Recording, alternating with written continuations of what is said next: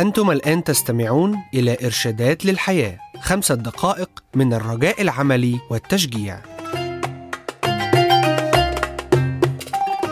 هل تثق في الله ليقودك لشريك للحياة؟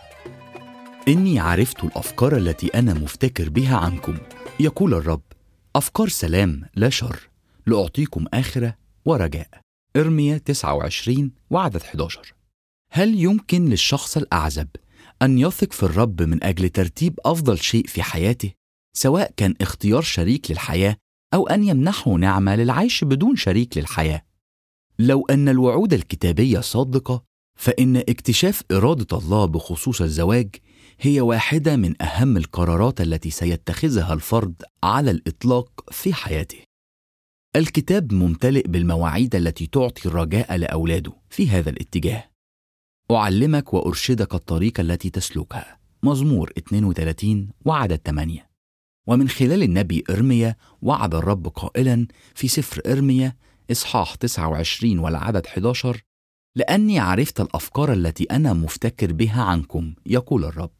أفكار سلام لا شر لأعطيكم آخرة ورجاء. لكن هناك العديد من الناس يقومون باقتفاء أثر خطوات إبرام. الذي حول عينه عن الوعد واضطرب وفكروا إنهم عليهم تقديم المساعدة لله. هؤلاء الناس هم غالبا من يبررون زواجهم من أول شخص يقابلوه ثم يندمون على ذلك. تكثر الأخطاء في مجال اختيار شريك الحياة أكثر من أي نواحي أخرى بسبب التسرع ومحاولة أن نسبق الله. كثيرا ما تكون الأعذار أن عمري يتقدم. أو إن لم أتزوجها فقد لا يكون لي فرصة أخرى. هل تستطيع الثقة في الرب أن يدبر لك الشخص الصحيح في توقيته؟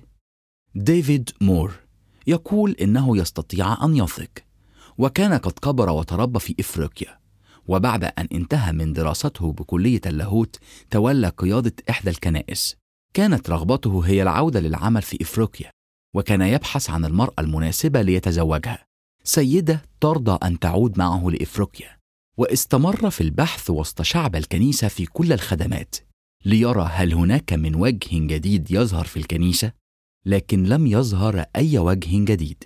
أخيرا شعر أن الله فعلا يريده أن يعود للعمل في إفريقيا. فشد الرحال ورجع كرجل أعزب وأخذ العمل في قرية نائية في إثيوبيا تبعد كثيرا عن المدينة الكبيرة أديس أبابا. وكان أصدقاؤه يلاطفونه بالقول فرصة عظيمة للعثور على زوجة هناك ولكنه ذهب. في نفس الوقت شعرت ممرضة من أستراليا بدعوة الله لها للعمل في إفريقيا وكانت عاذبة ولكنها كانت تتمنى أن تلتقي بشخص يشاركها نفس الرؤية لخدمة الآخرين طبيا لكنها لم تجد أي شخص مناسب لهذا وانضمت إلى نفس الهيئة التي انضم لها ديفيد. وسمعت عن العمل الطبي في منطقة نائية بعيدة عن أديس بابا أسرتها وأصدقائها علقوا بقولهم لو ذهبت إلى هناك بالتأكيد سوف تستمري عاذبة لبقية عمرك.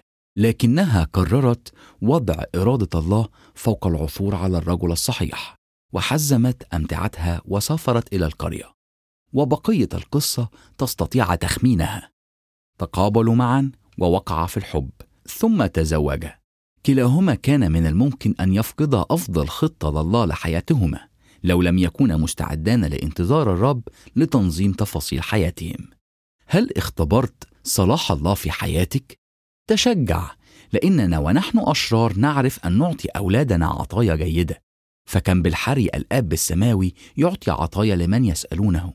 الله هو من خلقك وهو يعرف جبلتنا الله هو الذي خلقك كإنسان باحتياجات روحية وعاطفية وجسدية واحتياجات للعلاقات. ووعده إنه سيسدد كل هذه الاحتياجات. هل تستسلم وتثق في توقيتاته؟ هل تسمح له أن يختار أفضل عطية لك؟ يمكننا الثقة في إرادة الله واكتشاف هذه الإرادة أيضا.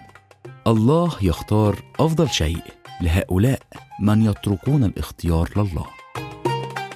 استمعتم إلى إرشادات للحياة للحصول على معلومات أكثر اتصل بالمحطة التي تستمع إليها.